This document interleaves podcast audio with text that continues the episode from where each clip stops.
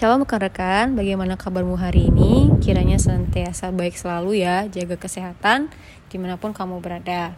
Rekan-rekan, mari beri waktu sejenak untuk mendengarkan sate urat pada hari ini. Sebelum kita memulai, mari kita bersatu dalam doa.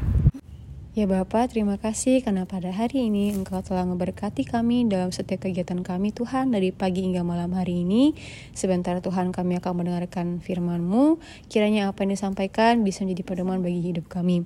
Hanya doa anakmu dalam tangan pengasihmu ucap syukur. Haleluya. Amin.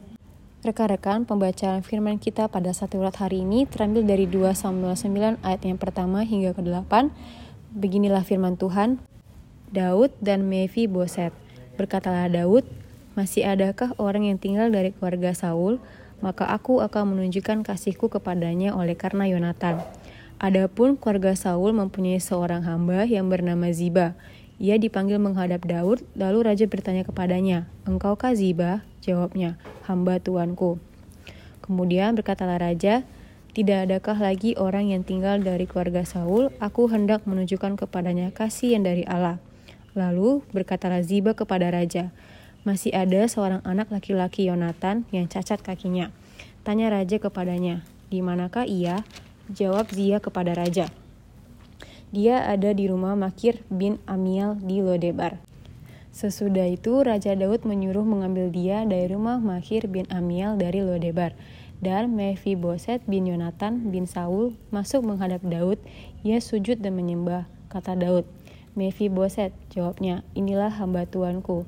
Kemudian berkatalah Daud kepadanya, Janganlah takut, sebab aku pasti akan menunjukkan kasihku kepadamu oleh karena Yonatan, ayahmu. Aku akan mengembalikan kepadamu segala ladang Saul, nenekmu, dan engkau akan tetap makan sehidangan dengan aku. Lalu sujudlah Boset dan berkata, Apakah hambamu ini sehingga engkau menghiraukan anjing mati seperti aku?' Sobat muda, kita pasti pernah berjanji baik pada diri sendiri, orang tua, pacar, atau sahabat, bahkan mungkin berjanji pada Tuhan. Kita harus menepati semua janji yang telah diberikan. Jika mengingkari janji, kita akan mengecewakan setiap orang yang kepadanya kita telah berjanji. Sobat muda, Raja Daud mau dan berusaha menepati janjinya kepada Yonatan, kawan karibnya. Raja Daud berjanji untuk tetap memelihara hubungan baik, mengasihi dengan semua keturunan Yonatan. Bacaan kita pada hari ini menyebutkan Mephiboset, anak laki-laki Yonatan, mendapat penggenapan janji Raja Daud kepada ayahnya Yonatan, yaitu mengasihi Mephiboset. Tapi Mephiboset merasa dirinya tidak layak menerima kasih Raja Daud karena bagi Mephiboset, kesalahan kakeknya Raja Saul terhadap Raja Daud sangatlah besar. Selain itu, Mephiboset juga merasa dirinya tidak layak karena ia seorang difabel. Secara pribadi, Raja Daud tidak lagi mengingat pahitnya pengalaman bersama Raja Saul. Bagi Raja Daud sendiri, ia hanya mengingat janji yang pernah diikatnya bersama Yonatan dan ia terpanggil untuk menepatinya. Oleh karena itu, Raja Daud mengembalikan semua menjadi milik Raja Saul dan menjadikan semuanya sebagai milik Mephiboset.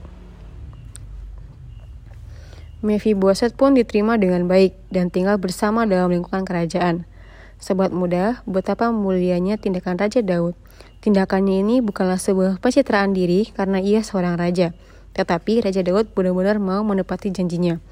Walaupun pada sisi lain kita dapat berpikir bahwa tindakan ini akan membawa keuntungan bagi Raja Daud dari sisi pemerintahan, melalui kisah ini kita belajar bukan hanya untuk berjanji, tapi belajar mau dan setia dalam menepatinya. Rekan-rekan, untuk menutup firman Tuhan pada hari ini, mari kita bersatu dalam doa. Ya Bapa, terima kasih karena Engkau telah memberkati kami Tuhan.